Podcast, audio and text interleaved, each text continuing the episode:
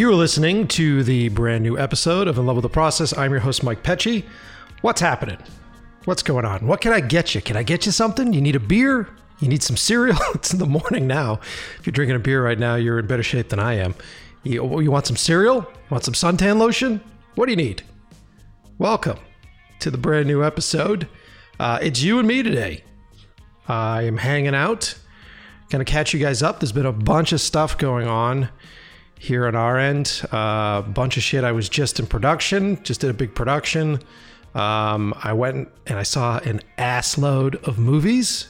So we're going to talk about movie stuff on this episode. And quite frankly, I have been so busy that I haven't had time to book another guest. Full transparency. Let me ruin the illusion. uh, but no, the truth is, is I, I haven't had time to catch up with you guys, my friends, and sort of talk about what's going on in my life. And I know you guys like it. You tell me you like it all the time, and maybe you're a bunch of fucking liars, but maybe maybe you actually like to just hear this asshole talking to a microphone by himself. Well, that's what you get. That's what you get today. Um, and I have been uh, continuously getting a lot of requests from you guys to uh, give a movie. I don't. I don't want to say movie reviews, but movie suggestions and talk about the stuff that I've been watching. Um, and uh, I've been watching a lot over the past couple of days. I think it's part of the whole post production sort of depression, which has been incredibly amplified because, you know, whether or not we want to admit it, we're still sort of locked in this COVID thing, um, which still sucks. Sucks balls, as they say. Um, and uh, I was really feeling it hard this week uh, because I had the potential. I had a potential to go home. I actually had a potential to go home and see uh, the parents um, because of a job. I think Gina potentially is going to take a job, which means that she gets to go back to Boston, and, and then you know I just freeload and go for the ride. Um, but COVID's still an issue, and you know the parents are older and. It's flying on an airplane and whether or not you're going to be quarantined. And there's all sorts of other stuff mixed into that cloud of craziness. And I really haven't been thinking about uh, how much, how long it's been since I've seen my family. I just haven't. It's been one of those like out of sight, out of mind things. And, you know, we, I'm sure you guys feel the same way where you look at your, your calendar and you're like, what the fuck? It's been a year. Holy shit. Well, it's been probably like two and a half years now um, since I've seen my family. And uh, I, very close to my family. When we were in Boston, we were always there, always hanging out. My family has always been its own community. Growing up, um, we grew up on a street without any kids. So I grew up on a street that was mostly, it was like a busy street, so you really couldn't go out and play on it. And it was uh, mostly older people that lived on the street, adults. And I had a bunch of like handyman and mechanics that lived next door. It's probably why I got obsessed with that for a while. And then uh, there was a few older kids that lived across the street, but they were out of there. And um, so there really wasn't any uh, kids our age that we can go out and play with. And so growing up uh, as the oldest of four, uh, we were sort of camp family. You would go to school, but then you'd come home, and then everything would happen at home and uh, we would take our summer vacations on the Cape, and that was very much camp family as well. And so, uh, for the first, I'd say 18, 19 years of my life, everything was circling around family stuff. You know, the relationships that we built. My brother and I uh, shared a bedroom until I was like 19. You know, so we were in the same room for years, longest roommate that I've ever had. Um, and you know, there's all sorts of family dynamics, and family fucking drama, and all sorts of shit that happens within it. But it was always sort of a family unit. We'd rent movies, come home and watch movies. Uh, we'd play together. We'd go out together. We'd do stuff together. Um, and everything was a surprise, surprise. Everything would sort of circle around food and meals and and all that kind of stuff. So um, when I decided that I was going to move to Los Angeles, I knew that a big part of that decision was deciding that I wasn't going to be seeing the family as much, uh, which makes sense. You know, like it, there hits a point where you're like, okay, what am I, fucking 43 now? So grow up, kid, right? Um, and uh, moving to California was intentional so that the career would go to a certain point. And, uh, and who knew, right? None of us knew what would happen with COVID. None of us knew that scenario. Um, so I hadn't really sort of emotionally examined that. Um, and then I was kind of forced to last week and it sucked. It was, it was kind of like, fuck, I'm, I can't go back because of everything that's going on. Um, and it's been like two and a half years. God damn it. Uh, and, you know, there's a big part of me that is bummed out that I decided to make the move right when my dad retired. Like he literally retired that year. I went up and I did a speech for him at his retirement party, and then he was out and I was gone. I literally went to California. And my dad's always been around. He was always around on the weekends, but he was a hard worker. He was always working, always doing stuff. Um, and I never really had the opportunity to just be like, hey, you want to go to the bar? You want to go do, you know, like the laid back stuff? Hey, you want to try out this restaurant? Like stupid shit like that. You know, I would do that with my mom because my mom was always around um, because she was a stay at home mom, which, by the way, is one of the toughest jobs. so, uh, anybody out there giving shit, any of the feminist movements that are like, you should be doing more. Yeah, it's one of the more fucking tough jobs. You know it is. It's a brutal fucking job raising four fucking kids and and uh, becoming a CEO of that business to only have the kids all leave. like, what's the reward at the end? They all fucking leave. Um, so yeah, I never had the uh, opportunity to do that stuff with my dad, which is kind of a bum out. And what we were trying to do uh, was uh, we were just going to plan trips. So after we moved out here, we had a trip planned to go to Europe, and we wanted to all hang out for like two weeks in Europe, and that's always fun. I, I enjoy traveling with my parents. I've been fortunate enough to uh, go to like Italy and go to different places with them, and they're a lot of fun. As I crossed into my 20s, they became more of my friends than they were my parents. Um, and, uh, you know, that makes them great travel companions. And uh, all that shit obviously was shut the fuck down uh, once COVID happened. You know, boo hoo, right? But yeah, it's the truth. And I say boo hoo because I really haven't sort of addressed that stuff emotionally. And we just wrapped doing this big production, which sort of thrusts you into an exhaustive, uh, I don't want to say depression, but you're in an exhaustive state. Um, and then to sort of be sort of confronted with these decisions can I go home? Can I? I'm not, I can't go home. And so all that stuff sort of like built into, eh, I got, I got bummed out. I got bummed out for a while. Um, and it seems that that happens a lot lately out here and I don't know why that is. And when I came, when I lived back in Boston, I would hear about people in Los Angeles. It's like everybody's got a fucking therapist. Everybody's dealing with their their shit, and everything is like depressive. And you're like, why the fuck is this so depressive? It's the you know the sunniest state, and there's beaches, and you know why are all these people bummed out? I get it. I, the the industry itself is such a fucking such a bastard uh, and the up and down sort of bipolar like shit's happening. Now it's not happening. This is happening. Now you have an opportunity. Now you don't have an opportunity. And this and, and so it's continuous. And i'm not bitching about it. I'm just venting because i know you guys either feel the same way or prepare yourselves to feel this way which is the the constant bipolar up and down roller coaster that is this business. And we put so much stress on every accomplishment that we get because of how long it fucking takes, because of the stakes. The stakes are always massive.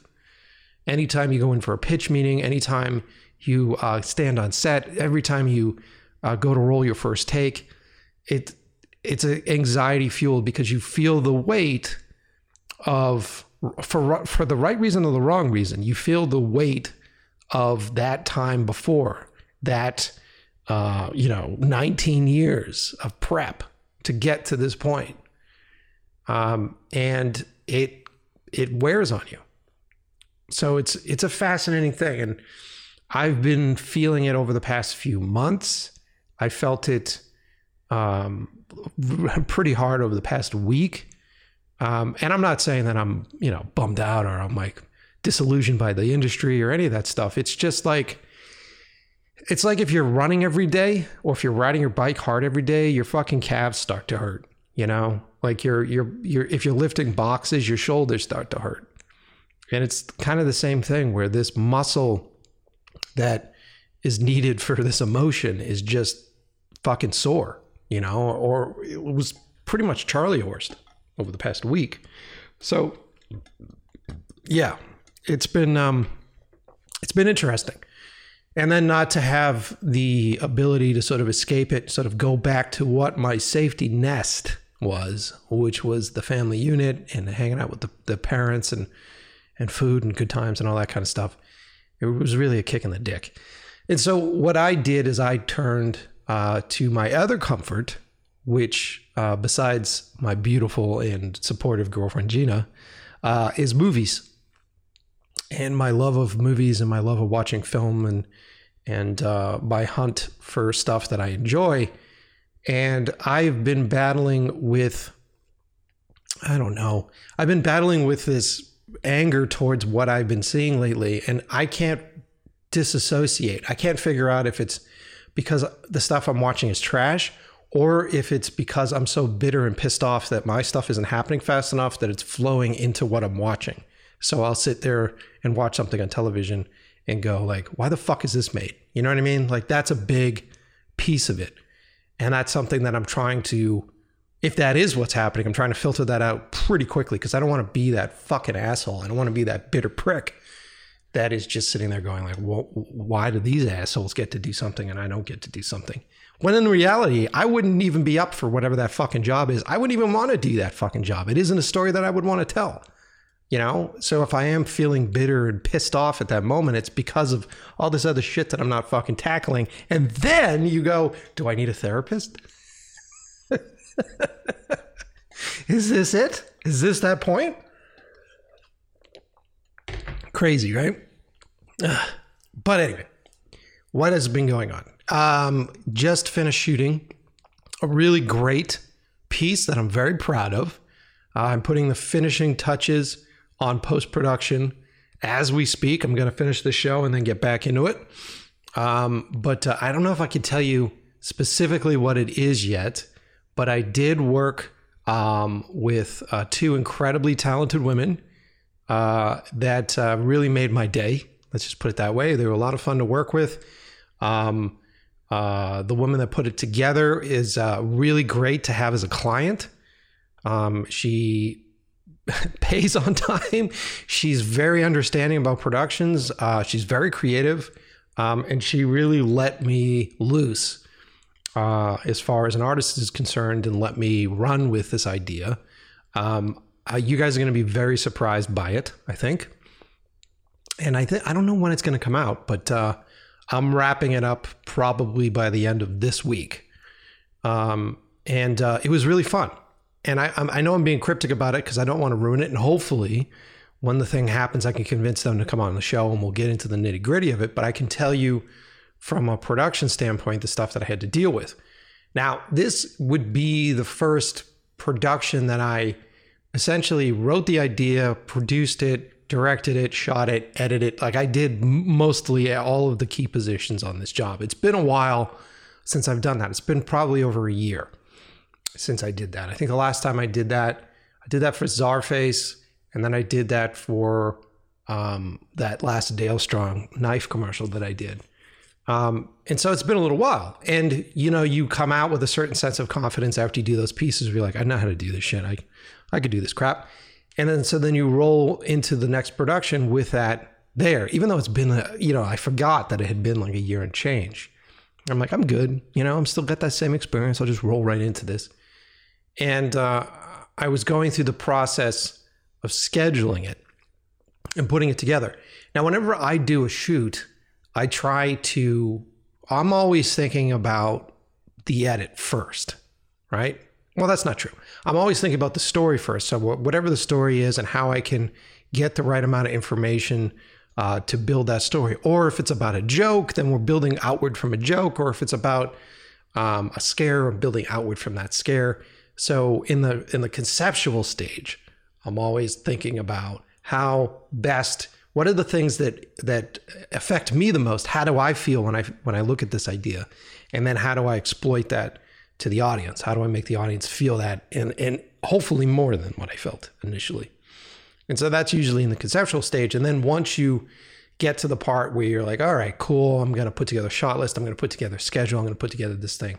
Then I get my switch brain into the edit. And I think that's essentially, I think that's essentially from my years of early filmmaking where I didn't have enough. You know, that whole bit where you bust your ass for fucking, you know, 12, 14 hours and then you get in the other room and there's like three clips in the bin. and you're like, what the fuck were we doing? you know, why are there only three clips? Um, and so I know that what makes my work strong is my edits. My, I mean, that my visuals are really great, but my edits are what really sell the deal. And with editing, it's all about having options in coverage and smart coverage, and options in coverage and smart coverage. Um, because your uh, projects, whether it's a movie, whether it's commercial, whatever it is, they're ultimately made in the edit room. And there are things that present themselves in the other room. There are things that you see on screen that you didn't even know existed the day of. You didn't even know that they were captured. And you find like a little nugget, like a little emotional spark that's there. And you're like, oh, what if we were able to go down, th- follow that fucking thing? Whatever that is. I don't know where that came from. I don't know who made that. But let's follow that, that little notion, that little look, and go down this different path with it. Um, and being a younger filmmaker, and there's a lot of you listening, you guys know what I'm talking about, your options are very limited uh, because when you first start shooting things, you're either uh, really not fast yet, you're not efficient yet, or you might be arrogant enough to go, all I need is three shots and this and this and that. Um, which, by the way, is an interesting philosophy. And the more research I've done on that, it comes from filmmakers uh, that worked for the studio in the days where they were concerned that edits would be taken away from them. And so they would just shoot exactly what they needed for their vision so that there wasn't another way to cut it. Um, and I always grew up loving that style. That's the Hitchcock style. That's all those guys that would shoot specifically so that their shit couldn't be changed. And now, as we progress into the days of digital, into uh, the clients really having their hands in a lot of stuff because they understand how it works, everybody wants options. And options, I think, are dangerous um, if you're handing your edit away because then they can make whatever the fuck they want, right? They can go through and rearrange everything. Like shoot at 6K so I could zoom in on a, bunch of different coverage and all this. Like, so that to me, if I'm handing an edit away or if I'm doing something where there's a client that's in that scenario, um, I always get a little nervous about that because anything can be taken from any point out of context uh, shit from heads and tails on takes. Just roll the video camera all day. All that stuff can really change a story, change an idea in the edit. Um, and I'm not saying that I'm completely adverse to that because here's a great example of what I just did, which isn't. I just think that you have to keep your eyes open and your ears open when you're starting a project, especially if you're working with other people. Like the if you feel because you feel it early on. If you feel like the people that you're working with your clients or, your, or the folks aren't really into your idea aren't really into your shit then you got to address that. You got to address that before you start shooting and decide whether or not your idea is right for this piece or maybe you have to go back to the drawing board with the client and go look i get it. I'm going to say I'm going to talk about the white elephant in the fucking room, the thing that no one wants to address. You don't like my idea. I want to do something great with you, and I don't want this thing to get into the next step, which is in the edit room where you guys are going to take it away and you're going to be upset. You're going to be trying to crowbar a bunch of footage that was shot for something else into something else, and it's going to look like shit. Always happens that way, right? So let's work together again. Let's go back to the drawing board. Let's try to merge our minds you inspire me and I'll inspire you and we'll design something that before we get to set, we're both excited about. Then I can trust you and you can trust me. You know, that's really important because I think that's where the good creative stuff is made. That's where the good shit comes from. is when that trust is there because I think a lot of producers and financiers and and and studios don't like to acknowledge the fact and, and this is me what do I know? But they don't really it doesn't seem like they like to acknowledge the fact that at the end of the day these are a gamble. Everything you make is a gamble. There are too many moving parts. So everything you do needs to have some sort of passion at the front needs to have some sort of blind blind ambition that's running the thing that will take these ideas and filter them through a perspective. And the danger in a day in a in a time period where perspective is dangerous um, is that that perspective could be skewed or that perspective could be wrong, and then the audience isn't going to like that. But the beauty that comes from that perspective is that there's a strong vision, and through that strong vision, there are all these really strong decisions that are made, and truly original decisions uh, that are made. And so I've been seeing that a lot with the movies I've been watching lately because I've been going back in time and we'll get to that. So, where was I? Fuck, man. It's like trying to keep a train on tracks with my brain today. Um, so, anyway, it's about finding that confidence with your clients. It's about finding that confidence with the people that are financing your piece. It's about finding that trust. And so, with this project, I was very fortunate to work with someone that appreciated my work, likes my work, trusts my work. Um, and she essentially, luckily, really liked my idea initially. Who's what's going on outside?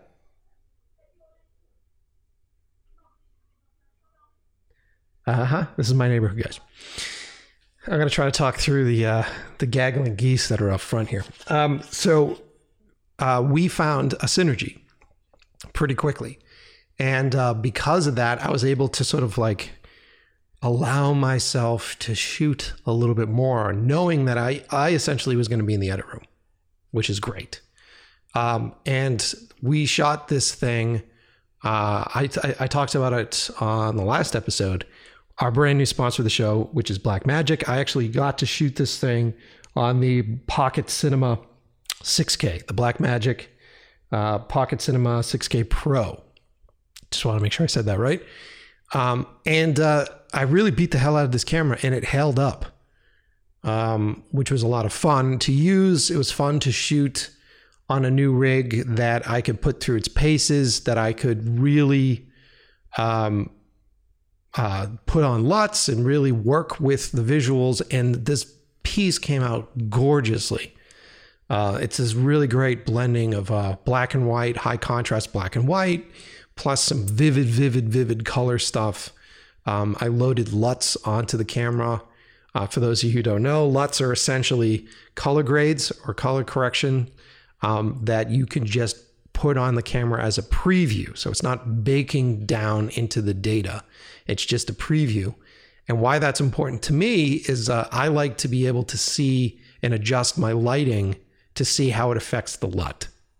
A lot of people go the other way. A lot of people like to shoot everything incredibly flat and then bring it into a color correction suite and then tweak all of that flatness into some sort of contrasty, colory thing. I don't believe in that stuff. I, I look at LUTs the same way I would look at a filter that I put on the camera itself. So I like to be able to put down a LUT, which will specifically say the highlights look like this, the color we're, we're shifting the, the, the color spectrum like this. Um, and here's where the contrast is going to be. And then on the monitor in the camera, I like to go, what happens if I turn this light into it? What happens if I put this specific colored gel on it? What does that do? And so it's it's more painterly at that point, which I like about this camera because it'll load LUTs in the camera, which will then be previewed out to the monitor if you want, or previewed onto the back of the camera, which is really great. Um, and then it is shooting. We did shoot this new piece 6K, believe it or not. Shot this 6K uh, raw, which I thought was going to be a, a, much bigger deal.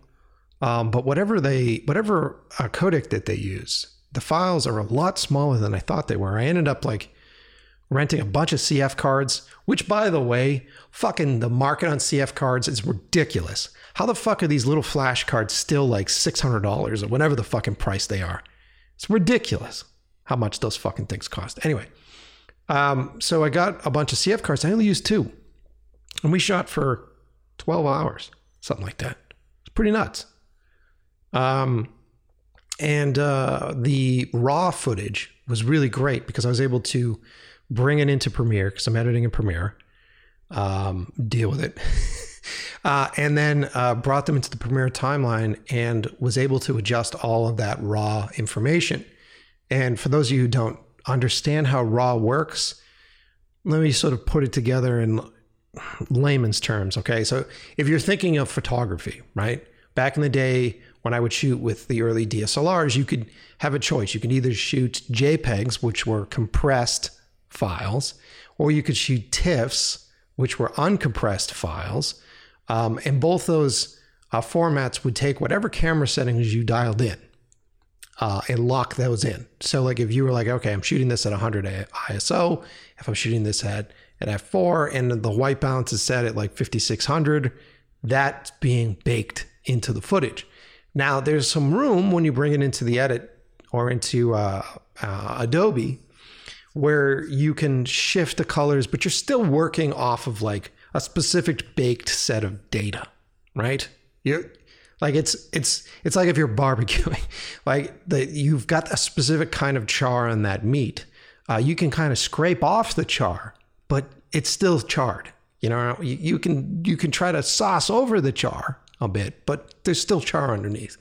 The thing that was great about shooting raw um, is that raw would not only capture whatever you set for your camera settings, but it would also capture uh, like I, I depending upon the camera it is. I don't know what Blackmagic. I think Blackmagic does four stops over and four stops under, or four stops over and six stops under. Don't quote me on that. But it would also capture the entire spectrum of color balance stuff. It would capture uh, more information in the highlights, more information in the shadows, so that when you get into post and you want to adjust it, it isn't charred. It hasn't just captured that specific uh, set of data. I can go in there and go, what if I wanted this to be tungsten balanced? And I'll dial it in tungsten balanced. And I was kind of wrong about my setting here for brightness and contrast because uh, now my whites are too blown out. Can I recover some of that? And it's stored in the raw stuff. And for quite some time, this was just a still thing, like a still photograph thing. Um, but lately, well, within the past 10 years, um, they've been doing it with video.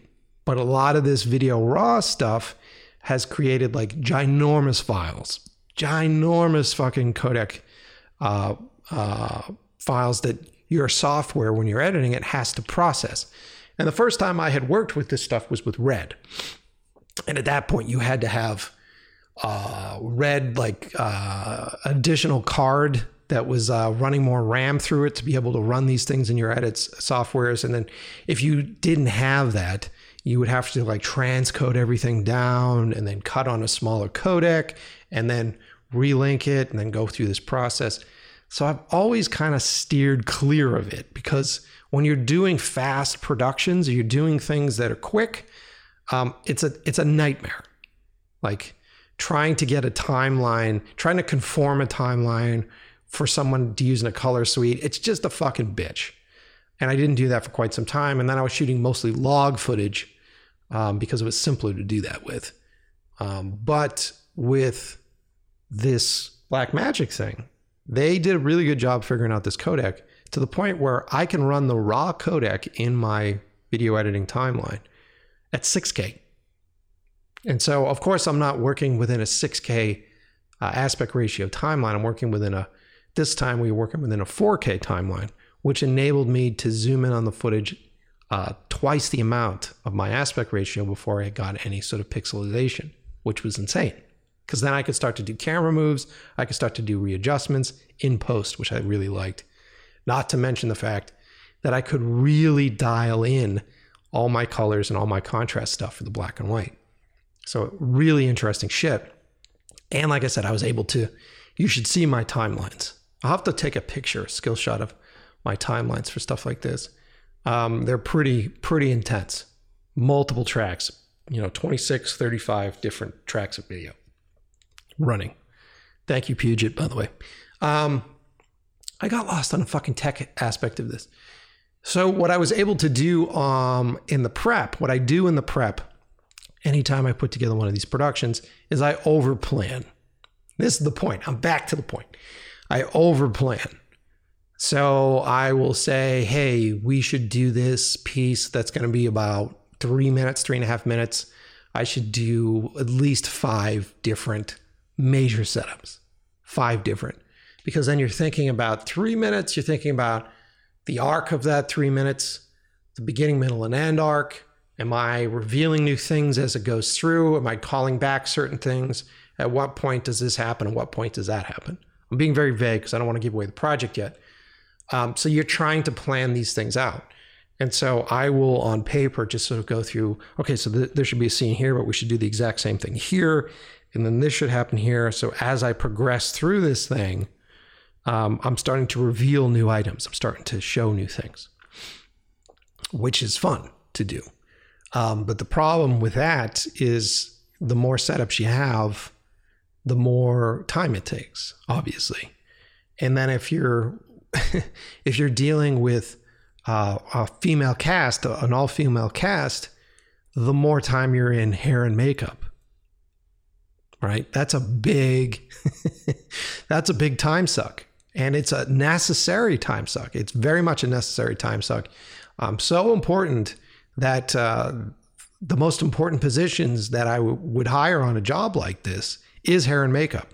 And to make sure that you're getting talent um, that your actresses feel confident with. Uh, folks that understand how to do makeup for uh, certain types of women. Very important. And I've learned through my experience that I, even though I have great relationships with hair and makeup people, I never force my folks on people because at the end of the day, it's it's about confidence, and you want your talent to be in front of the camera, completely immersed and completely comfortable. Um, and so the first step for them in a long fucking day is sitting down in a chair in front of a mirror with a stranger who's going to make them look good. And so they need to be very comfortable with that. And so I would always default to their suggestions, always, because um, especially if you're an older act- actress in this industry, you've got relationships, you've worked with people, good and bad. You've seen what caked makeup looks like. You've seen what uh, like youthful makeup used the wrong way looks like. Um, and so I tried to be very aware of that this time around. And I will say this a lot of that came from uh, my work with Gina and all of her stuff because all of her music videos have all been, uh, you know, girl, female power, sort of pop star image, uh, fashion stuff. Um, and so it's been interesting uh, for me to sort of see that world and how all that stuff comes together and the importance of, mm, excuse me, the importance of uh, beauty for these pieces and how beauty actually is the is the center element for a lot of this stuff. That's where it starts. Like I may start from a different place. I may start uh, from a location, from a from a scene, or from a nightmare, or from from some sort of emotion that I want to convey from it. And a lot of that stuff sort of centers around look and beauty and how these things play out, which I can't even imagine. I can't even imagine being someone that gets in front of a camera, which takes which takes uh, so much courage to begin with, and to be someone that's in front of the camera and and to want to do something that is honest, to want to do something that is artful, and then to have uh, makeup or something that happens to you physically on screen that is too honest, right? Let's be real about it. It's too honest. Like maybe um, you see some stretch marks, or maybe uh, you your the bags under your eyes are too too much, which. from my perspective as a as a ignorant storyteller, I'd be like, this is perfect. Like that look is perfect for what we we want. Like that's such a great thing. And there are so many actresses that I've worked with that are like, yes, we agree. Like that is such a great thing. And then uh, they have to deal with the repercussions online of that. So then the memes or the or the fucking uh, zoomed in photographs of like, look at her fucking stretch marks and look what's happening here. And just the repercussions that come with that. Uh, because we live in such a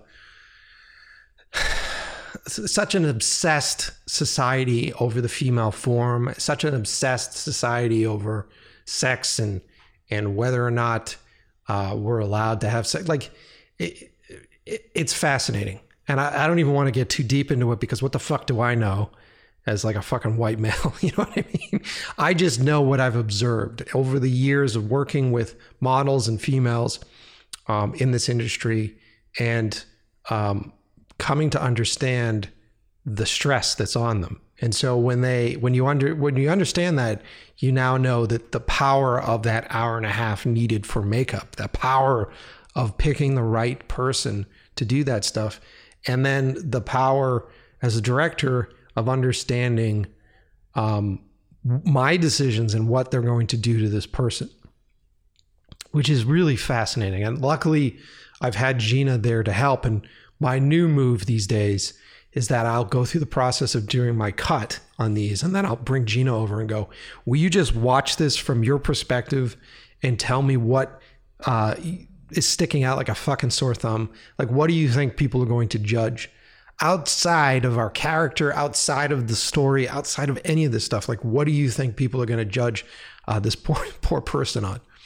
Um, and it's invaluable because I get so hung up on energy when I'm cutting. I'm, a, I'm an energy guy, right? The flow of energy, the volleying of power between two folks. And this could be in a music video, this could be in a in a scene with two actors. It's that volley, which I fucking love. And I love being able to take that energy and accentuate it with a camera move or accentuate it with a cut or accentuate it with music and that push and that power push and whenever you watch a piece that flows really good, um, I had Lance and uh, his buddy George in here the other day, sitting over my shoulder watching me edit, and they were laughing at me because I said I'm cutting and I and I nail that that push, that power move. I'm like yes, and I fucking like just get excited because I'm like there it is, boom, boom, boom, boom, and you feel it when you're watching it. And if you do it right, it's so invisible, but people like this is good, this is really good. It's that. It's like that really sort of hidden thing. Um, and that comes back to when I'm doing my coverage too, because with coverage for pieces, um, I'm always looking for a second angle or I'm always looking for a, little bit of a cutaway. I'm looking for like these little energetic things that I can inject in there to just either see, sell the fucking energy uh, change or accentuate it, right? So I may just go into a cutaway and, and you come out and you go, fuck, that was intense and it it works really well. That's it, it's incredibly exciting. I, I would say that's probably the coolest part of all of this is like is putting that stuff together and finding that energy and and it, it's almost like you're you're running outside with a lightning rod with with dark skies, right? And you're waiting for that fucking lightning, and that lightning strikes that rod, and you're chasing it as it runs down this cable, and you're trying to like, trying to fucking loop it around things and move it around shit and get it all the way to the end so that that audience just follows that electricity through the piece. Um, I don't know if that makes sense. I think it does. Uh, but it's it, it's very fun to do. It's very exciting to do. And so when I'm cutting, that's usually my first notion. And then what what usually happens is that I'm sitting here with Gina and she goes, "You can't use that shot." And I'm so obsessed with the energy I'm just like, yes, yes, yes, yes. And she's like, you can't use that shot. I go, yeah, but if I don't use that shot, if I don't use that shot, then, then the electricity stops right there. And she's like, yeah, but there's this thing and there's that thing. And I'm like, fuck you. And I get so mad. And I get mad at like society. I get mad at everybody. I'm like, fuck. It's because it's just breaking that that energy that I really like in that piece selfishly. Um, and I get pissed. I get upset. I'm just fucking. Why are we? Why, why do we care? You know? And fucking. And I get so mad about it. Um, and I've just learned that coverage helps me with that because then once I get over my little temper tantrum that I have, then I can go, all right, well, let me go. And I start going through the stuff and I go, okay, well, if I can't follow that line, what if I run it through the way she looks over here? And then let me go through the footage. Ah, okay, this is cool. Oh, cool. We got a whole new line. All right, great. We're good. You know, that's the weird fucking craziness about editing that a lot of people don't talk about. Everybody's like, what, what program are you using? And are you using L cuts? And hey, did you learn how to sync and PluralEyes? No, no, no. This is what it's all about. It's like that flow of energy, that pacing, that that tone building, that scene building. That's the exciting shit. And that's why if you're in a position with a client that they trust you and you don't feel like people are going to take something from you later and then just take all your coverage and they have no idea how to lay down electricity lines. They have no idea how to put up power lines. They're just going to fucking collage shit and cram it all in there. And you watch it afterwards, you go, that was a huge piece of shit. you go, yeah, it was. That was built by a committee. That was a big committee piece of shit, you know? And as we get into talking about movies, we'll get into that. Um, so yeah, anyway, I don't know if any of this is making sense. It's been a while since I've rambled, but um, yeah, it was fun. It was a fun thing to do. Uh, I did learn a couple of the new things about myself in the shoot, and I did, I did have to confront. Uh, I had to humble myself with a few different things. Uh, first, when I was scheduling out this piece, I wasn't taking into consideration a few things. A, uh, Los Angeles fucking traffic. That was a huge thing. B, uh, the location that we ended up getting had something in the driveway, so I couldn't put vehicles in the driveway, which meant that everybody that unloaded from their vehicles had to cross a busy street. Something as stupid as that added 45 minutes to my load in time, which lost a shot. So I think I had seven setups planned, and I had to scrap two of them, two or three of them, uh, because of LA traffic, because of underestimating the fact that I couldn't park a car in the driveway, and um, underestimating the fact that this is the first job that I had done in a year and change. So those three things scrapped two full setups, two full setups. So then when you're thinking about this as a production, that changes the way I edit and reveal things. Because if I had those two full setups in a three minute piece, then I could reveal them out slower. So when you guys watch this piece, you'll see that I kind of have to, for coverage sake, give away everything within the first minute, just so that I keep it interesting. But if I had those other two setups, then I could save two full setups for the third act.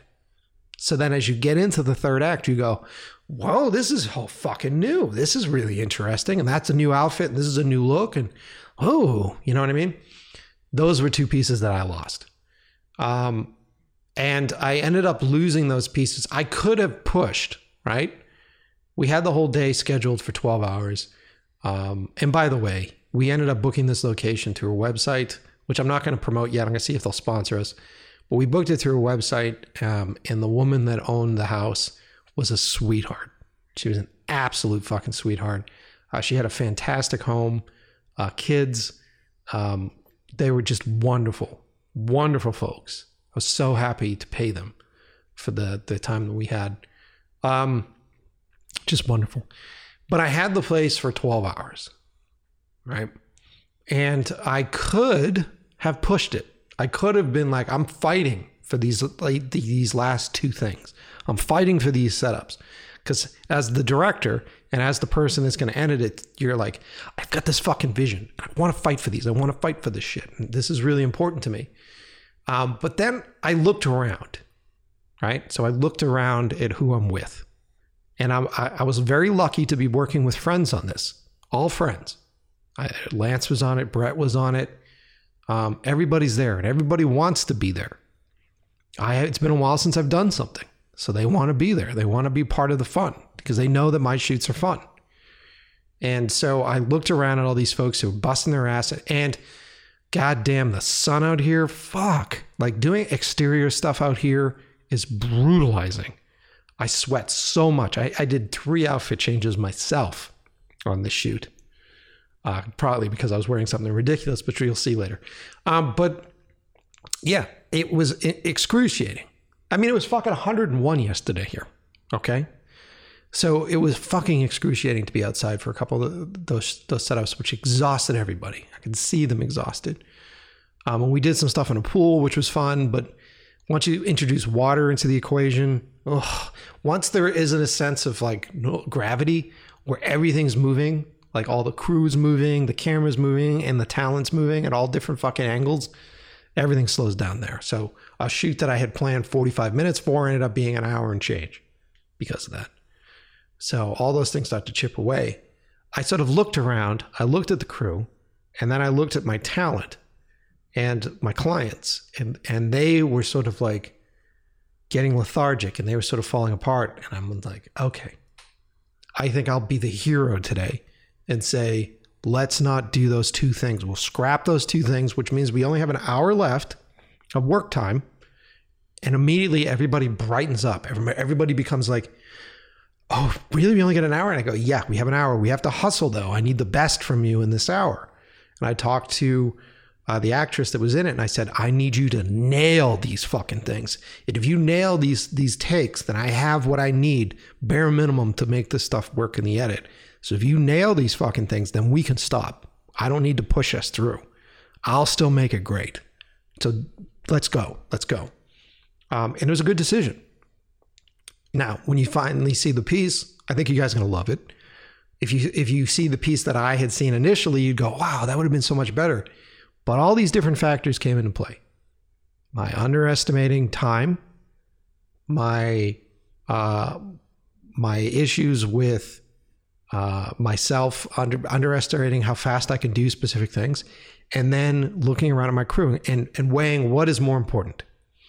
Is it important on this piece, which we know the shelf life of pieces today, right? How long is this thing going to even be on the internet. How long are people going to be interested in this? Right? A week? So, what's more important? Relationships are more important. Relationships with an amazing client is more important to me. Relationships with a fucking solid crew is more important to me. And then having that experience and that confidence to be able to run through everything I had shot in my head and go, I can do this still. I can still make this happen. It was an interesting it was an interesting jump back in. Um, there were a couple moments on the shoot where I wish that I had, you know, you always learn something from the shit that you fail on. And I wish that I had more control over a couple different things, and and I'm figuring those out and just sort of processing the post-COVID stress that comes into play when I start to lose focus when I'm shooting, because there's I've, I've talked about it on other episodes. The the the hardest part about any shoot day, the thing that sucks is lunch. Lunch sucks. It just fucking sucks. And everybody has to eat. Um, I don't eat. I literally didn't eat breakfast. I didn't eat anything until after the shoot. 12 hours. I didn't fucking eat a thing. But everybody needs to eat, right? Because not everybody's working at my intensity. A lot of people are sitting around. And so, and because they're just waiting, not because they're not good at what they do. They're just, they, that's the nature of it. You fucking sit on your ass and you wait. Um, and so these people get hungry. And so when you schedule a, a shoot, um, I hate the first fucking shot. The first shot always sucks. It's incredibly awkward, especially the first time you're working with actors or, or, or people in front of the camera and you're unsure of what they're going to do. And I have sort of like this sense of like, ugh, I don't want to say embarrassment, but I'm just like, okay, let's just see what happens. Do something on camera and let me see what it does. Um, I've gotten better at it, but it sucks. It always fucking sucks. And I, there's a sense of anxiety behind the first shot because you know you're going to be judged too. And so I try to just squeeze it in. Like I, I, I try to like not let anybody see what it does. I just go, let's just fucking shoot something. You'll see me on set just go like, I, I, I don't care. I don't care. Don't worry about her, her touch ups right now. Let's not worry about anything. Let's just fucking shoot something. And then when I look at that first shot later in the edit room, I go, yeah, that was trash. But it's just so that I can see it because everybody gets so excited about the take. And so, like, you have your wardrobe and your hair team that swarm the front of the camera. You have your uh, props people that swarm the front of the camera. If you have lighting folks, everybody's swarming the front of the camera. So Uh, and, and I have a sense of anxiety as a director because I'm like, okay, so it's been two hours. We're about half hour behind. Let's get this fucking first shot in the, in, in the fucking can, okay? And so then I'm trying to look through an eyepiece or in a monitor and I'm just staring at people's asses because it's just a bunch of people standing in front of the fucking lens, dusting faces and moving hair and doing all this sort of shit. And I can't see. I can't see what's going to happen. And and so every fucking shoot it happens this way. I always feel like I have to sort of like get in there and uh, push people aside and just go, guys, guys, step aside, step aside, step aside. Can I just see it? I'll let you guys go. We'll, we'll, I'll give you your opportunity to go in and, and make things look perfect because I know you want to make it look good and that's why you're here. But step aside. And um, it's always awkward because then the the tide clears like this loud tide clears and the actors are just there alone, right, with the camera and me. and I'm just sort of like, oh God, Jesus, can everybody shut the fuck up for a minute? And then you're just sort of there and you're like, okay, all right do something. what are we doing? Can we just try it? Can we just do something? Can we see it? And then they do it and it's awkward and we laugh about it. And I go, okay, okay, all right. Next time, let's do it like this and this. And then, okay, uh, do me a favor, move the light over here. And then can you change her hair up just a little bit? And then it starts to find its way, right? So then you do a second take. And that second take, I'm usually distracted by it. And this was an interesting shoot for me because I was also shooting it. I was also the cinematographer on it. And so my camera work on second take sucked because I was just looking at it. I was looking at what they were doing. And I was like, oh, okay, all right, all right. And, and so they were starting to find it. And then I would do playback. I'm like, can I just see playback on that? Because I was so lost in it. And I go back and look at it. And and then I have to sit, sit there and Gina's around, everybody's around, and they're just like, it's really great. What were you doing? I go, I know, I know, I know. what I was doing sucks, but I just wanted to see what they were doing. Okay, I got it. I know what I got to do. I know what they got to do. And so then take three is good. Take three is good. But that usually, when you're looking at the schedule, is like two hours in, two and a half hours in. Take three. Then you're like, all right, I got it. I got it. Okay, let's go. Then you fall back on the plan and you're like, okay, I'm gonna do this shot, this shot, this shot, this shot. You're banging them out. You're like, and you're running and people are getting excited. Right? People like, yeah, you're fucking pumping them up and they're getting pumped up and the people at the monitor are fucking laughing and they're fucking cheering and you're like, yeah, yeah, yeah this is great. And then, then it's lunchtime and then everything fucking stops. And the the thing that drives me crazy about the scheduling is I go through the scheduling and I'm like, I need to get this shot at the pool by this time of the night or the, the day. And I have to get it before this time of the day because then the sun's too far down and I can't get shit. So I have to fit this in here. So that's an, an, immovable object that I have to fucking leave there. So I have to, how do I get these things? And now it comes down to outfit changes. Well, she's wearing this outfit change, which requires a huge hair change up. So can I get as many of the shots with her in that outfit change before the hair change up? And then if she's doing a hair change up, can I bang out the other one at the same time? can I shoot the other woman, shoot her coverage so that way I get her out of the hair and I shoot her coverage? Because you're just, you're fighting for time. You're always fighting for time. And lunch is a, um, an immovable object. It shows up, it slows everybody the fuck down. Everybody takes that momentum and they go, oh, okay, let me sit down and eat. You ever notice that if you're working on a crew, you come out of the high of like the first half of the day and you you walk over to the table and you're like, "What are we eating?" And someone hands you a sandwich. You're like, "Did I order this?" I don't know what it. Okay, and you sit down, right? Not me. Everybody's out there having lunch, and I'm like, I gotta get all these fucking pickups. Everybody's like, sit and eat with us. I go, I would love to, but I'm gonna go shoot some fucking pickups, man. And thank God I did for the edit. But I ran through the house and I was like, bam, bam, bam, bam, bam, bam, just blasting them out on my own with the camera and a light in my hand, blasting them out. Because I knew that I can go and sit and chat for a little while with these folks, but I also knew the future. I also knew that I'd be sitting in a fucking edit room going, why the fuck didn't I shoot this? So I'm out there banging them out because I don't need to eat. You know, this is a one day shoot. I'm not going to eat. Out. Who gives a fuck? And uh, yeah, it was fun. It was a lot of fun. Uh, shot some stuff that uh, I'm proud of. Uh, I've got some looks in this that are really great. It's been a while since I've actually been a cinematographer on something, and uh, that was fun. And uh, I love, love, love the two women that I got to work with. I think they're really great, uh, and uh, hopefully a long-lasting relationship with some future work plans. And it was really great. The crew was really awesome. Everybody was really fun, uh, and we partied a little too hard after that. So good times. Good times. Anyway, let's take a moment and uh, let's do some ad reads. I'm doing everything live today, so let's cue some music.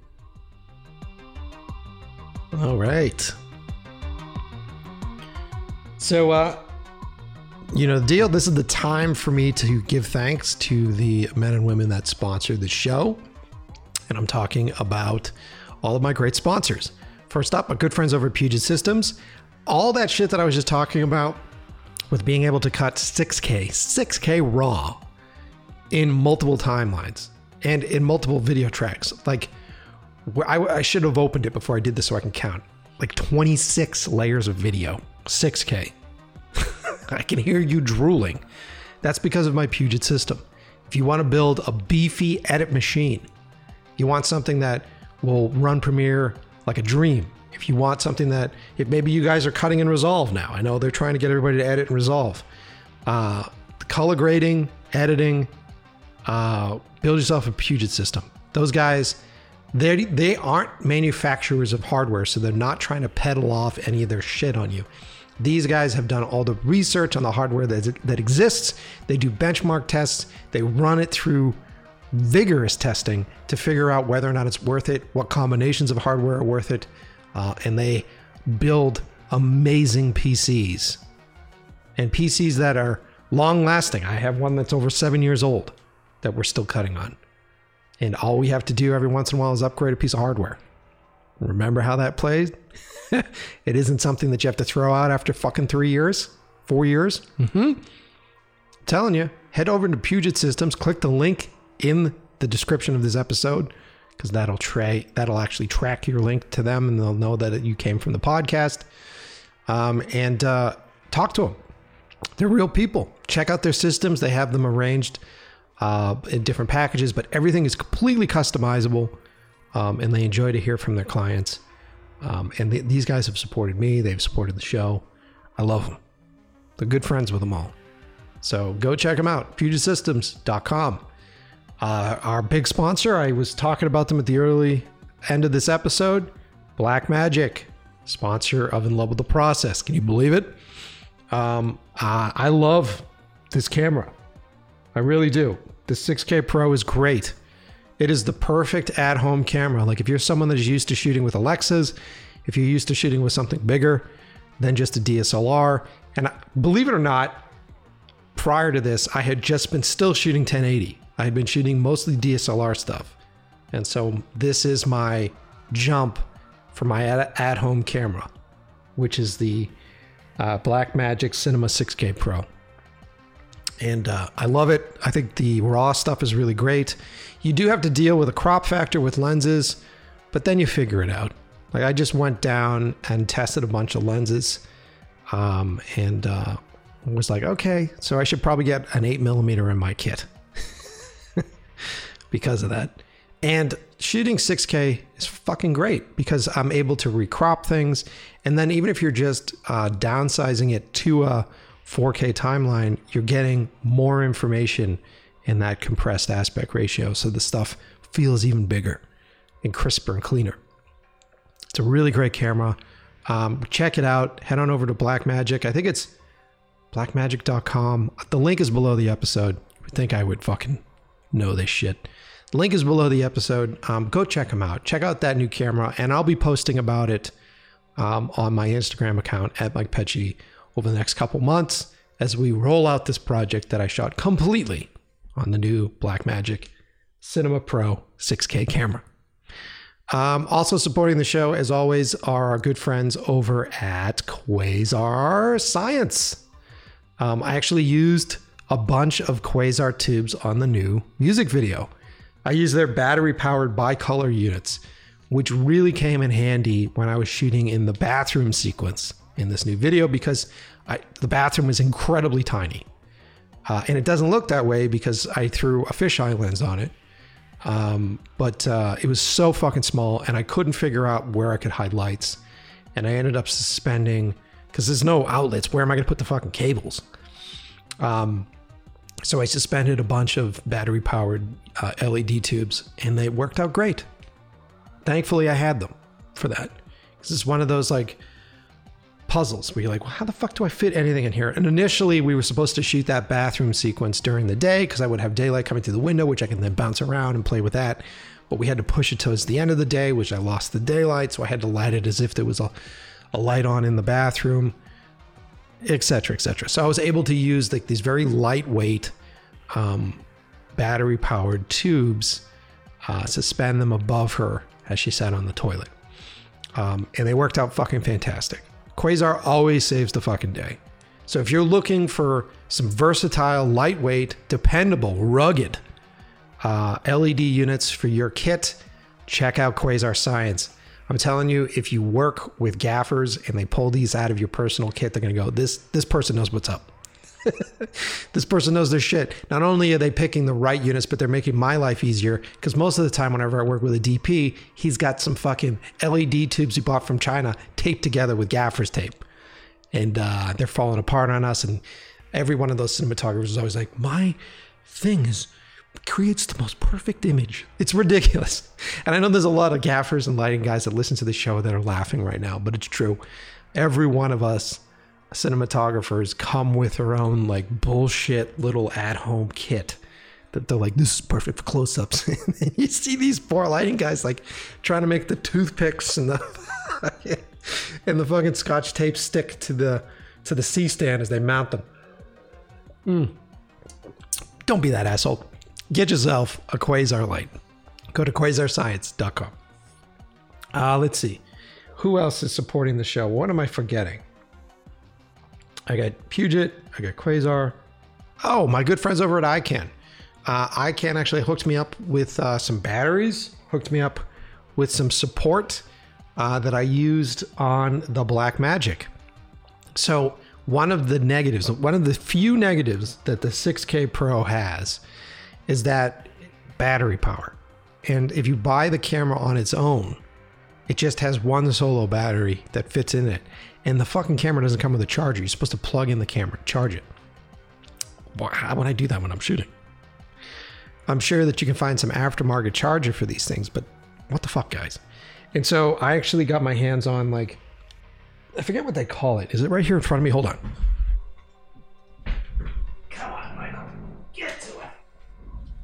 Oh yeah, I got the uh, battery Pro Grip, which fits two more batteries in it. So it's three batteries that fit into this rig. But I still didn't want to just rely on that. And so Ikan send me a sled um, that allowed me to mount um, V plate batteries, like uh, big bricks onto it. Um, and that, like, I, I think I ran on like one V plate all day. Uh, it was really great. So uh, check out Ikan. They have all sorts of really great accessories. Um, I still have a bunch of their lights that I use. Um, they're a great company. And uh, Brian over at Ikan has always been a support of me, my work, and the show. Um, recently, when I uh, just had the last documentary that I shot released on Showtime, which was This Ain't Normal, directed by Rudy Hippolyte, um, that whole movie was essentially lit with Ikan lights and uh, shot with Ikan gear, stabilizes the whole fucking thing.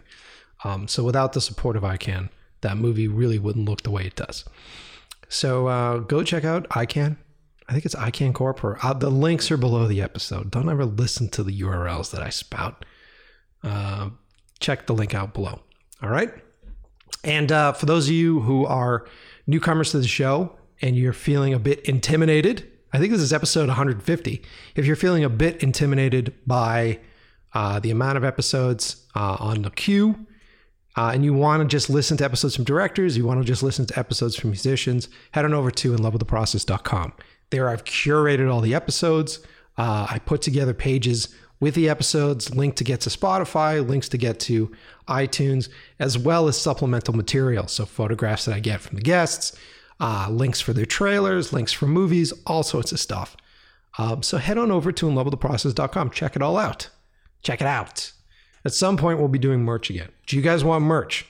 Let me know. Send me a note. Tell me you want merch. Um, all right, let's get back into it uh, with me.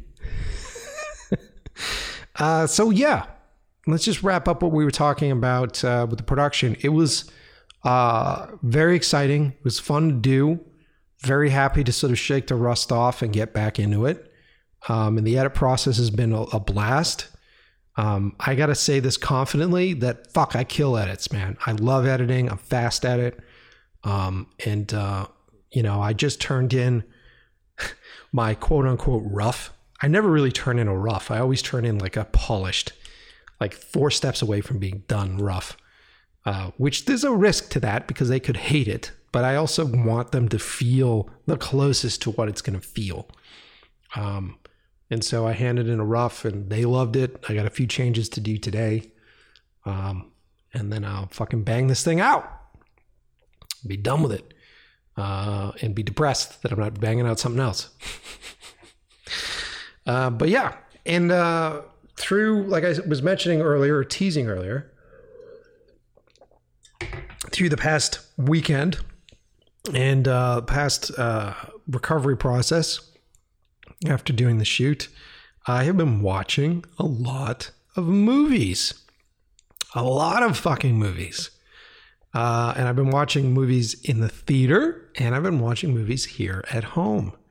Um, and I'm very excited to talk about it with you guys because I know that there's a big group of you that are like, Mike, what should we watch? And I get it because the fucking queue game sucks. You know, the Netflix queue, all these cues where the algorithm's like, hey, I, I noticed that you like soap drama. How about all of this soap drama? Fuck off. What about like really can you can the algorithm actually examine the craft that I enjoy? The craft, not the fucking taglines. Not the bullshit fucking taglines that are put on these things for marketing. How about the craft of cinema? This craft of fucking storytelling. How about your algorithms decide that? Where they sit there and they go, wow, this this guy really likes solid coverage. This guy really likes uh, great cinematography. This guy really enjoys solid character building, not bullshit soap opera bullshit. God damn it, how much soap opera shit is out there right now? You ever sit on Netflix and just watch the screensaver run and look at their fucking like three word descriptions? That's the algorithm, by the way. The three word descriptions that run underneath each one of them soapy drama, nostalgic, soapy drama. Fuck off. There's a reason. You're just watching this stuff. And there's great acting and there's great actors in it. But it's like they for like some somehow Days of Our Lives became cool again. Somehow that kind of like he's sleeping with her and she's upset about it, but she's pissed at him. And who's the bad guy? He is. Fuck off. I've, I've seen enough of it. I would like to have more fun cinematic experiences with diverse casts that we don't have to point out how diverse they are for a marketing scheme.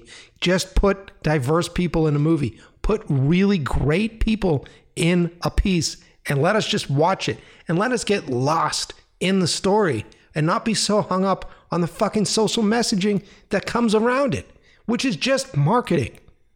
Can we just get lost in great stories from everybody's perspective? I love everybody's perspective. Part of being a filmmaker is being empathetic to that. And I'm not upset with the fact that there are all sorts of different stories being told. I'm I embrace it. I love it. I'm upset with the fact that it's all being done by corporations that need to pat themselves on the back for how fucking diverse they're being when they're not actually being diverse at all. Right? Right? Dangerous statement. Anyway, uh, so anyway, I uh, been watching a bunch of shit. So what have I seen lately? All right, let me go through my list here. I got tickets. I was very excited about this at the beginning of the month because I talked about it last month where I couldn't get tickets. They all sold out. uh, because everybody was coming out of COVID and they just jumped on it like a bunch of hungry fucking hamsters. Uh, I got tickets to two screenings at the New Beverly. So Tarantino Cinema out here in California uh, got tickets to see two movies. And uh, what were the films? First one, To Live and Die in LA. Fucking amazing movie. Friedkin directed that. Um, it stars uh, Petersen. What's his name? William Petersen, the guy from CSI. He was in Manhunter. Um, William Dafoe, very young William Dafoe, plays the bad guy in that movie. Um, and it has a car chase scene that doesn't quite live up to the French Connections car chase scene, but it's in the same family. Uh, he also directed that. Um, really fun movie. Uh, what was it? Wang Chung did the entire score soundtrack for it. Uh, it really sort of fits into the 80s sort of synthy uh, neo noir vibe. Uh, and it's fun. And uh, it's about uh, two Secret Service agents. Uh, and that whole industry is interesting. It's an interesting angle uh, for the cop movie theme, you know, because these guys are running around busting people doing counterfeiting. These guys are protecting the president. There's a bunch of fascinating things that the Secret Service does. And I did some research on it. Looks like the Secret Service was conceived during the Civil War, is when it was when it was brought together and people were hunting down counterfeit counterfeiters during the Civil War. Wouldn't that be a fucking great movie? Anyway, if you haven't seen it yet, it's a hard one to find. To Live and Die in LA. I don't think it's on a streaming service right now. Um, I ended up finding it on Blu-ray, so I have it on Blu-ray. But I saw that they were screening it in the theater, and I had to go. I had to bring Lance because he hadn't seen it yet.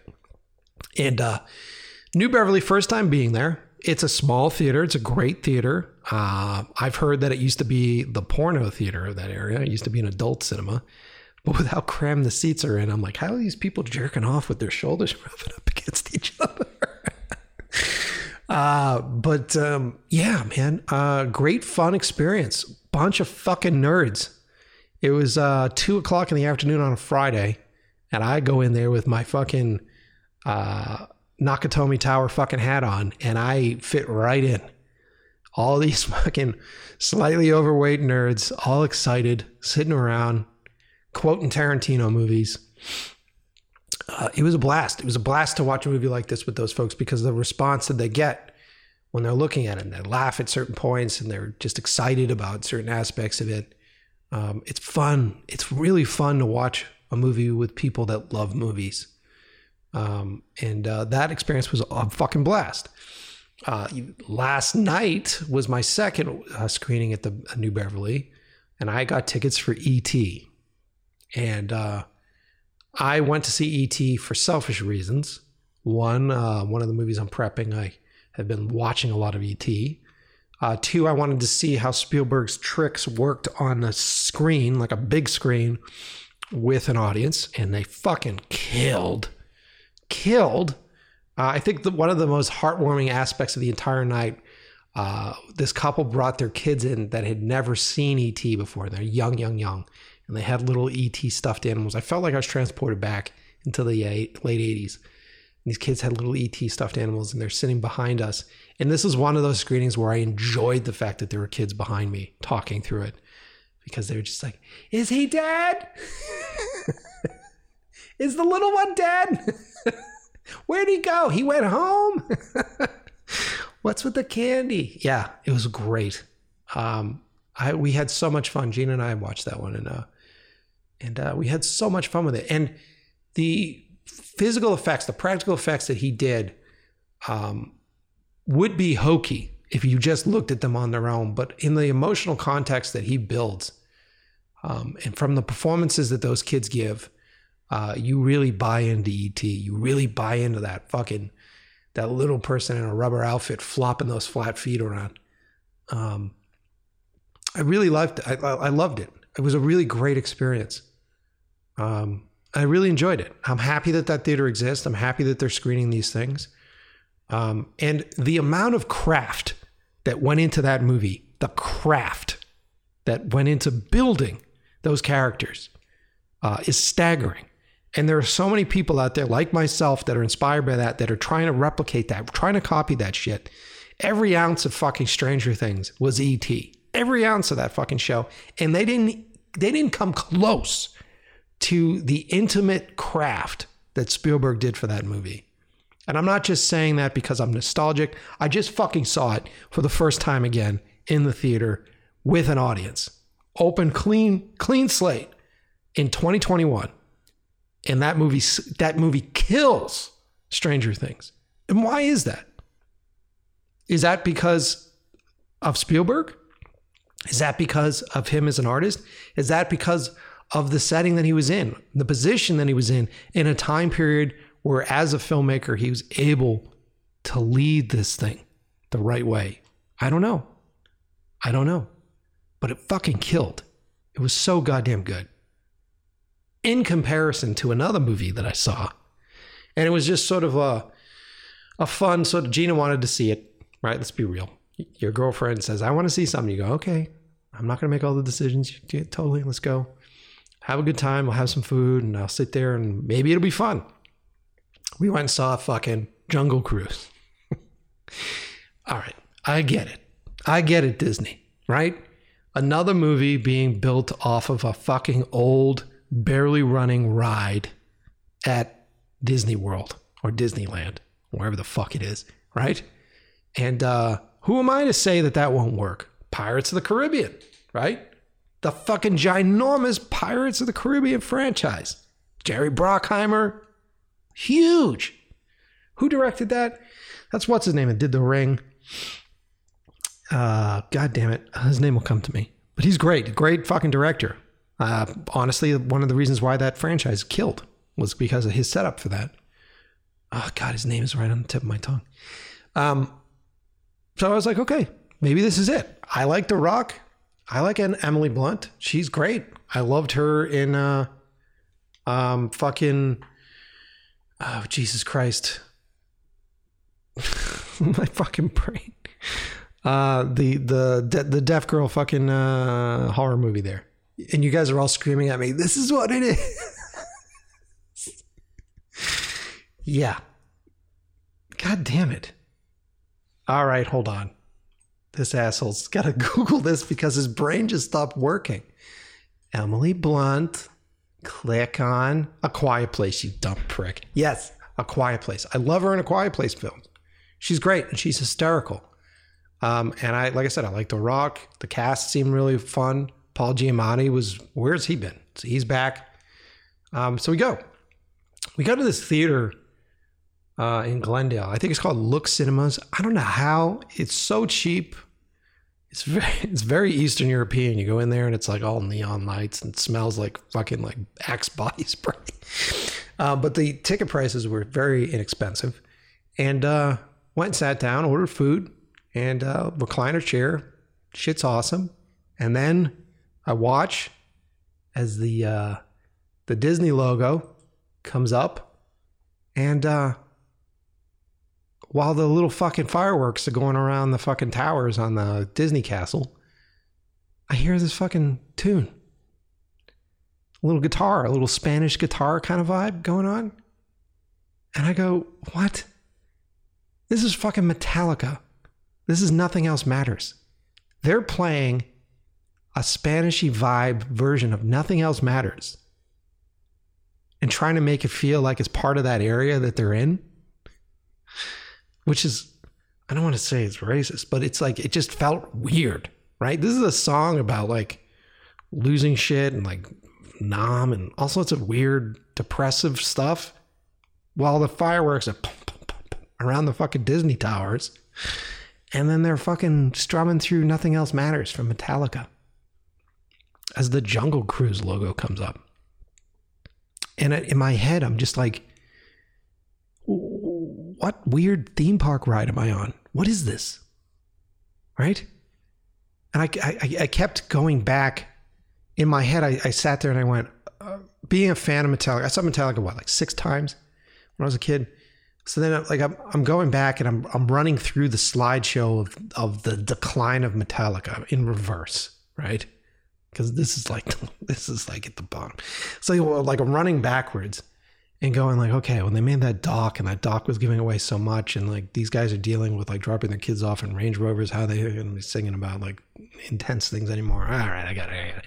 You go back to like, you know, uh, the fucking drummer, uh, you know, shitting on Napster, which I fully support him shitting on Napster because I did it. We were all stealing fucking music. We all did. We stole music. We stole it. We ruined that industry.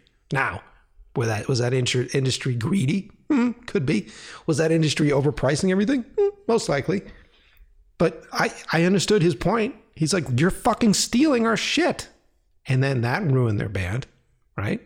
But then before that, you go through the Black album, which suddenly got all the jocks in high school liking a metal band. You go before that, back to the early stuff when Metallica was about building a fan base. They were about uh, thrash metal aggression and they were about brotherhood and they were about all this stuff like anti system, anti all of that. And it was fun. And their music was oh, fucking awesome. Still great. Still listen to Master of Puppets and fuck you. That song is great. Ride the Lightning stuff, awesome. Fucking run back through, fast forward through all that shit, and then just get back to this nothing else matters fucking Spanish guitar strumming shit. And I'm like, oh, okay, so did they just sell the rights to this thing for this? And I did a little research. It's like, no, they did the fucking music. Oh. Well, I guess you got to put gas in that fucking Range Rover. so that's how it started. And then the movie look, I don't mind talking trash about the film because it looked like it didn't mean anything to anybody that made it. Okay? Like the actors were bored on screen. I mean, I've heard rumors that The Rock, anytime his face wasn't on screen, someone else was there. I've heard rumors about that. Like this movie was so fucking phoned in. And uh, it, it's not going to do as well as Pirates, like at all the director of the first Pirates really made that amazing. Uh, this movie sucked. It really did. And it was incredibly depressing to watch. Where it was just like, this is uh th- this is it, huh? This is it. And and it's not like this is something new, right? This has existed for years and years and years in this industry, right? There was that whole period of time before Scorsese showed up, before uh, the Brat Pack right? Where uh, Hollywood was obsessed with making like epics and westerns, and they just kept phoning it in with all that shit. And then the business was there, and then the business realized that they were putting themselves out of business, and so they had to turn to filmmakers to reemerge the industry for them, giving like carte blanche to like all these different directors to come in and do that shit. Uh, I, I watched this really interesting doc. Uh, A24 put it out on uh, Brian De Palma if you haven't seen it yet, where did I see it? I think it was on Showtime. Really great doc on Brian De Palma. For those of you who don't know, he directed Snake Eyes, he directed Untouchables, uh, he directed um, Jesus Christ, Blowout, which I just saw. We'll get to. Um, but De Palma was part of that group. It was Coppola, it was Scorsese, it was Spielberg, uh, De Palma, um, and they were all making intense, fun movies like game changing films in the 70s and the 80s, and then eventually developed blockbusters and, and did all that stuff. Um, and when I look back on that stuff, those those films of my youth with with romance in my eyes, uh, it was interesting to hear De Palma's story and how difficult the industry has been for him and how difficult it was for him to make stuff. Um, and the fights that he had to go through and how much trouble he had with the rating systems and um, and so then I was like, oh, okay, so this has always been a fucking slog. Even when I didn't think it was, this has always been a fucking slog. All right, man up, buddy. Um, but uh, yeah, so even then, these movies, there was a bunch of this shit that came out, and so uh, yeah, so we watched that movie, which uh, don't bother.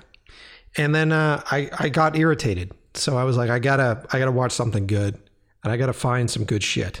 And so whenever I feel that way, I, I go to the Criterion channel.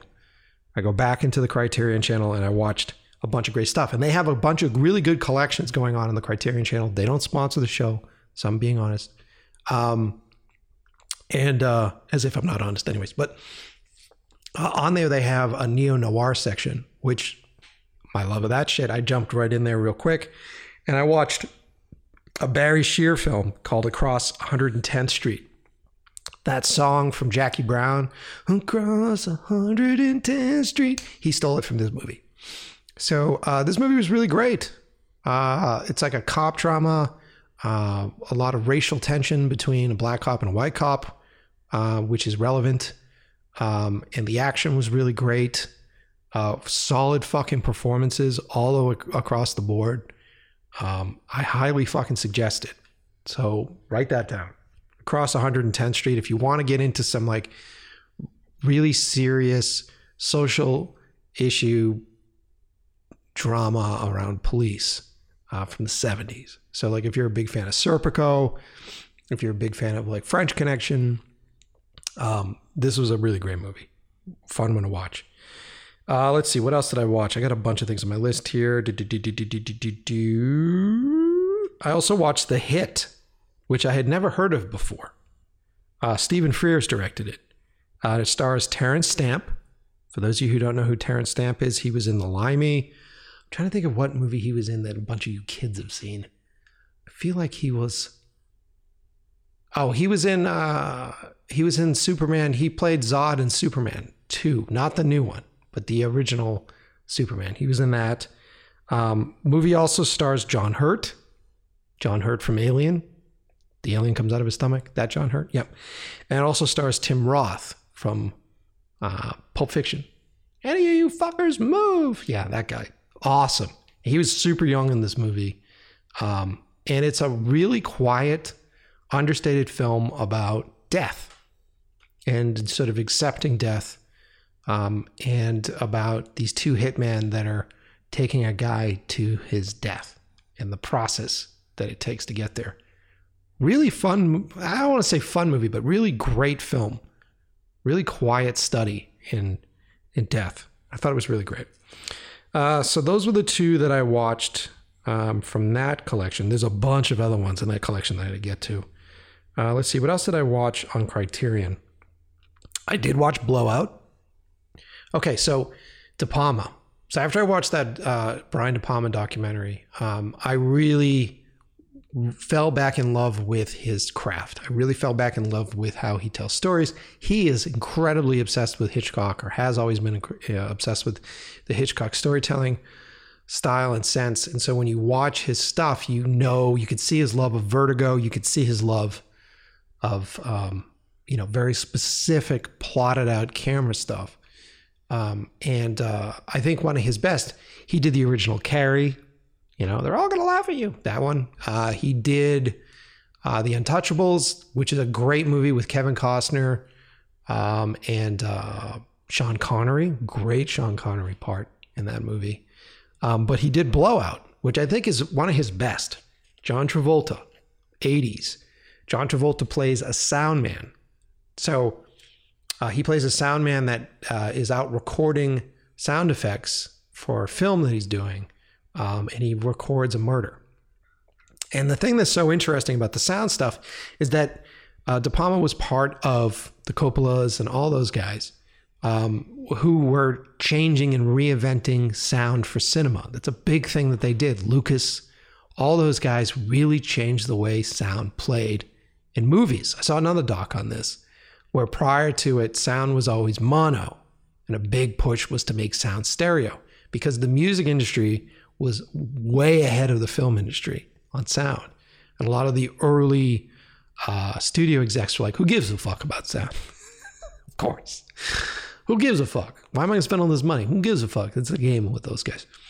Um, and uh, Coppola and Lucas and that whole group really changed uh, the way sound was made and sound was put out in cinema. So, stereo sound, uh, surround sound, sound effects recording, all the amazing work by uh, what's his name, Bill Burtt or Burtt, uh, the sound effects guy from Star Wars. Um, I've totally fucked his name up. Um, but uh, they really changed all that stuff. So it was fascinating to see De Palma, who was also interested in sound, make a movie about a sound guy. And it's a fun movie to watch uh, because he really shows you legitimately the process that it used to take to create sound for film, whether it's recording or whether it's dubbing to tape. He does this really great sequence of of actually syncing uh, film to mag tape, which I used to do in film school, and it's very honest and very true. Uh, Travolta gives a fucking banging performance in this, um, and the suspense is is key. Uh, I'm not going to give away who the bad guy is, but he's, he's going to blow your mind, and he's really great. Um, the music's awesome, and then De Palma does like these really great split screens, and he works a lot with diopters, um, and so he is forcing your perspective with split diopters, which is really awesome. Uh, it's a fucking great movie. If there is a movie on the list of films I'm going to give you to watch as a filmmaker, uh, watch Blow Out. Um, Brian De Palma, great movie. You'll find it on the Criterion Channel. Wherever you get it, watch it. Let me know what you think. Um, okay, and then what else did I watch on there? The hit. Um, oh, and then they also have a bunch of the old Godzilla movies on there, and there hit a day where I was like, oh, I just need to feel good about myself, and so I watched the uh, Godzilla versus Megalon, which is arguably the most cheesy, trashy of the um, Showa era of Godzillas. Um, but it is the first one I saw as a kid, and so there's a lot in it that I dig. And whenever I watch that movie, there's a lot of trash in that film, but the dam sequence is fun. The miniature stuff is amazing in that movie. Um, the fact that Godzilla bleeds in that movie, I love. Um, and uh, the fire stuff is really great. And the fight scene in that movie. A lot of it's trash, though. It's very nostalgia trash. And I watched it for that reason. Um, Godzilla versus Megalon. But before I move on, outside of the Criterion collection, there's a bunch of stuff on there that I'm going to watch. I'm excited to see on the on the waterfront with Brando. I can honestly say I don't think I've ever seen that movie, and I know it's sacrilege for me to say that. This is a movie that changed acting. This is a movie that changed cinema. It was before on the waterfront and after on the waterfront. It's the advent. I don't want to say the advent, but like uh, method acting. It is like where method acting for a lot of people begins with Brando and his performance on this, and it really changed. Uh, prior to that, it was sort of like Hollywood stage acting, and after that, it after on the waterfront, it changed everything. So I think I've seen bits and pieces of it. I might have seen it when I was in film school. I can't remember it. That's on my list. I'm going to watch that. I'm going to watch the Godard film Breathless. Excited about that. Um, and uh, I haven't seen the original Homicide movie that uh, David Mamet did. That's on my list. I'm going to watch. And then they're having a they have a John Huston collection. Old director John Huston, who did a bunch of films in the 50s, in the 60s. Um, he did like a, a, Moby Dick film, which has some like crazy visual effects. Uh, I'm excited to dive into his shit because I don't think I've seen much John Huston. Um, so I'm excited those are the collections that I'm going to go through on Criterion. If you guys have the Criterion channel, you would think I'm getting paid by them by how many times I say Criterion. Um, then watch them with me. Let me know what you think. Uh, let's see what else. I also saw a couple of new movies. Um, I saw Respect, the uh, Aretha Franklin biopic. Fun movie. I, I mean, I always like fully immersive biopics to begin with, and I like it when the filmmakers really try to make it as genuine as possible and sort of that uh, ensemble cast and like all the, the cast and crew people really help immerse you in this world. I really like that stuff. Um, the lead actress, fucking phenomenal, uh, sings all the stuff in it, phenomenal. Um, I heard about it uh, from Marc Maron's podcast because Mark is in it. He's got a small role in it, um, and he fucking destroys he always destroys, um, and he's really great in it. Um, and uh, Marlon Wayans is in it. He's fucking great. Uh, it's a good movie. It's a really great new movie. I, I actually I think I've I spent full price on rental on that. Um, great watch, fun watch. Uh, definitely check it out. I know it's gonna probably come down in price. You can get it on demand right now, but it'll end up on one of these streaming platforms eventually. Uh, she's had an interesting life, and you could tell that they had to deal with whoever is sort of dealing with her, like the brand, um, after her death, and like how they revealed certain pieces of information, and um, they did it really clever way of of sort of telling multiple sides of the story uh, for for uh, Aretha Franklin or for her character um, about like her childhood and whether or not what she remembered was the way it was. They do a really good job of it, showing all these sides, which you could tell was them navigating some sort of like politics around uh, whatever you know the business of her that's left. Um, but it's a good movie. Check it out. Definitely check it out. Uh, let's see what else did we watch. Uh, did you, like I said, I saw a fucking ton of movies, man. Um, oh, I watched Respect. No, I just said Respect. I, I watched Nobody, which was pretty good. Um, have you guys seen this yet? It was uh, it was produced by the guys that do um, John Wick, and all the John Wick movies, um, and uh, directed by I'm not going to be able to pronounce his name. Ilya Nansula.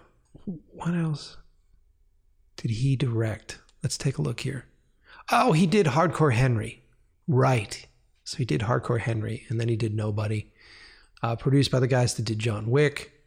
Um, and uh, it was fun. You know, Bob Odenkirk is great in it. I mean, he's a great actor, and then they made him into an action star. Christopher Lloyd's parts are fucking fantastic in it. He's really good. RZA's in it. Um, Connie Nielsen's in it. Like, uh, it's a good cast, um, and it's a fun movie. It like sort of checked off all the boxes for like like a fun little action flick. Uh, definitely trying to be kind of John Wicky, um, but it was okay. You know, I liked it. I, I don't know if I'd watch it again, but I thought it was good. So if you guys want to see something new and you haven't seen that yet, check it out. Uh, let's see. And then, oh, we watched this late last night. Um, and it was really a, a surprise to me. It sort of came out of nowhere. And it's one of those movies. Hold on a second. Uh, It's one of those movies uh, where you catch it and you go, "What else does this director do?" And I went and I watched the other trailers for the director, and I was like, "Yeah, all right, I'm going to go back and look at his catalog of stuff." Um, it's Werewolves Within. Great fucking movie, really funny, uh, really scary. It's kind of like it's it's very much like Knives Out. Um, Sam Richardson is fantastic in it. He's really funny.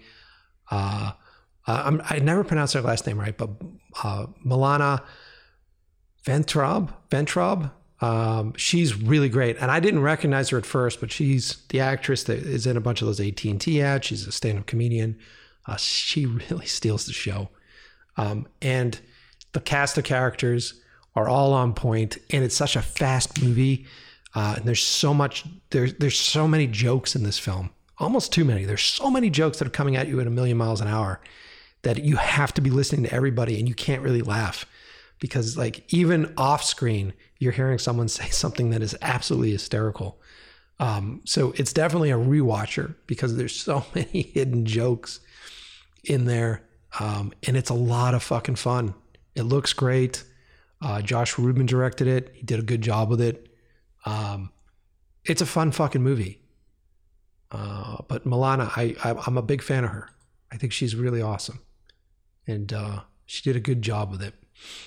And it's nice to see her. Uh, I, she wasn't the lead, I, kind of like a co-lead, but uh, it's nice to see her leading something like that and and and, and uh, doing a good job. Highly suggest it. Werewolves Within. Watched it last night. Fucking great movie. I would have seen that in the cinema. That's a great one. That's kind of the bum out about what's happening lately with cinema stuff. I don't even know if that was released in the theaters. A lot of these movies are getting lost and hidden. And if it isn't for us talking about these films and taking a chance I was just going through new releases and just took a chance on it. And now I want to go back and check out all of Josh Rubin's other stuff.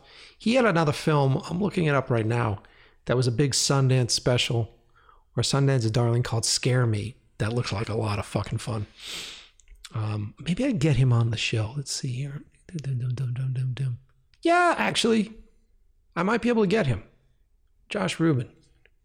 I'll write to him. I'll see if I can get him on the show. He looks like he can. He's approachable. Uh, great fucking movie. Definitely check it out. Um, Werewolves Within. And uh, let me see. Did I, did I miss anything? Hmm, going through my list here. Nah, there's a bunch of other stuff I saw, but I think that's the that's it. Um, we're doing good. Hour and forty. Oh wow, this episode went longer than I thought it would. Uh, hope you guys enjoyed it. Um, it's been a while since we just sat and chatted. Uh, hope you guys got something out of the show. Uh, watch some of these movies. Let me know what you think. If you guys have suggestions for films, stuff that's off the beaten path, honestly, if you guys have some suggestions for some new shows that you think are great, um, send me suggestions, please. I need to get past. I need like, I need folks to suggest it to me. I need to get past the marketing right now that drives me insane. I need to get past the very sort of intentional depressing marketing that's happening with a lot of the stuff that we're seeing. And I, I, really want to get back to quality craft work.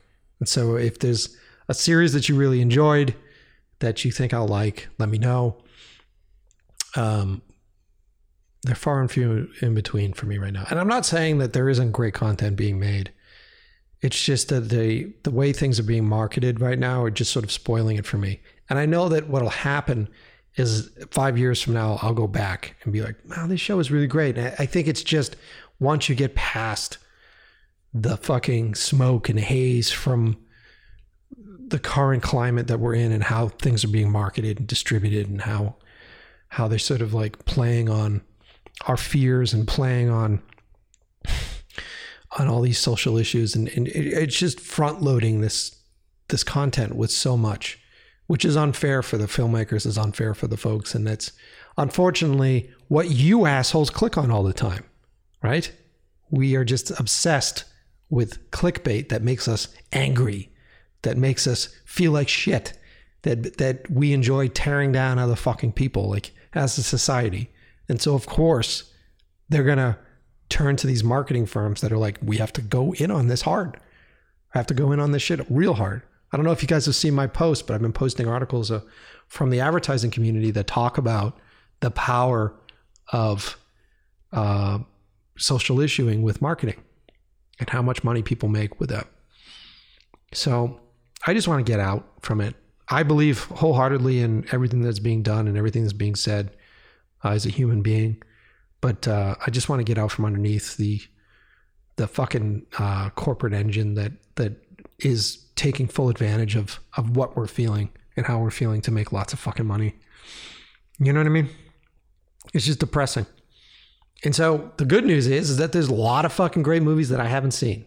Thank God for the Criterion Channel. Thank God uh, for the classics. And uh, there's a big piece of me as a filmmaker, and maybe I'm giving this away to everybody, but I also feel like I might actually come out with like an interesting new voice because I'm actually going back and studying the uh, the craft there you go.